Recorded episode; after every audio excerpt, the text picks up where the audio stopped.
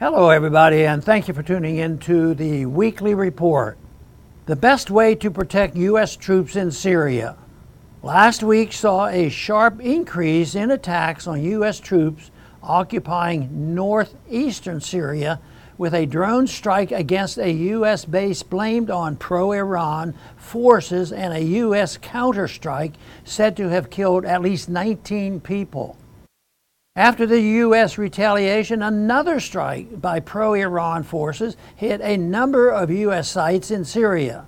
It may be just a matter of time before there are more strikes against the 900 U.S. troops based in Syria against Syria's wishes.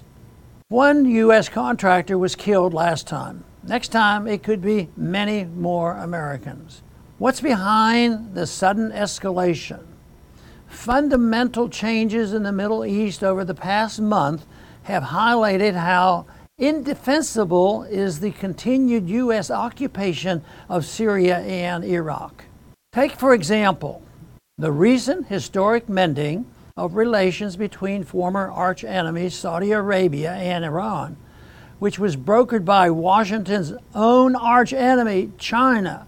U.S. policy in the Middle East has long been divide and conquer, dating back at least to the Iran Iraq War in the 1980s.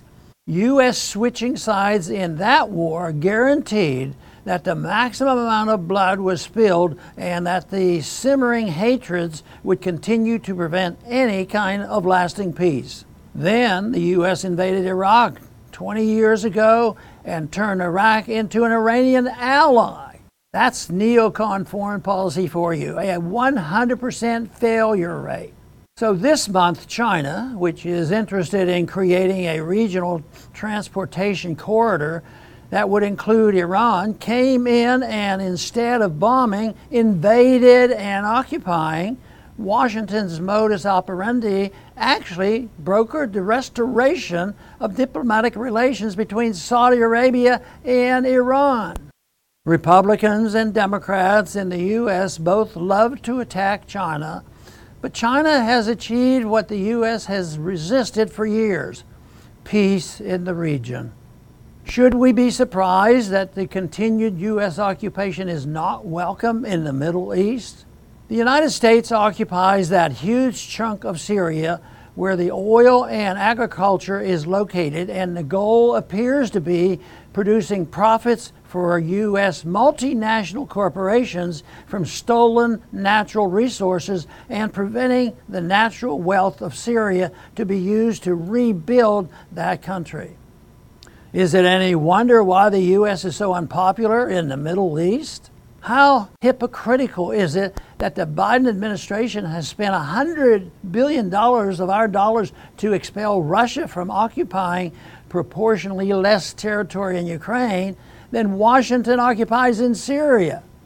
And Washington claims to stand for the international rules based order, while they decimated an Iraq and Afghanistan that did not attack us, and before that, a Serbia that could not have threatened to us if it wanted to.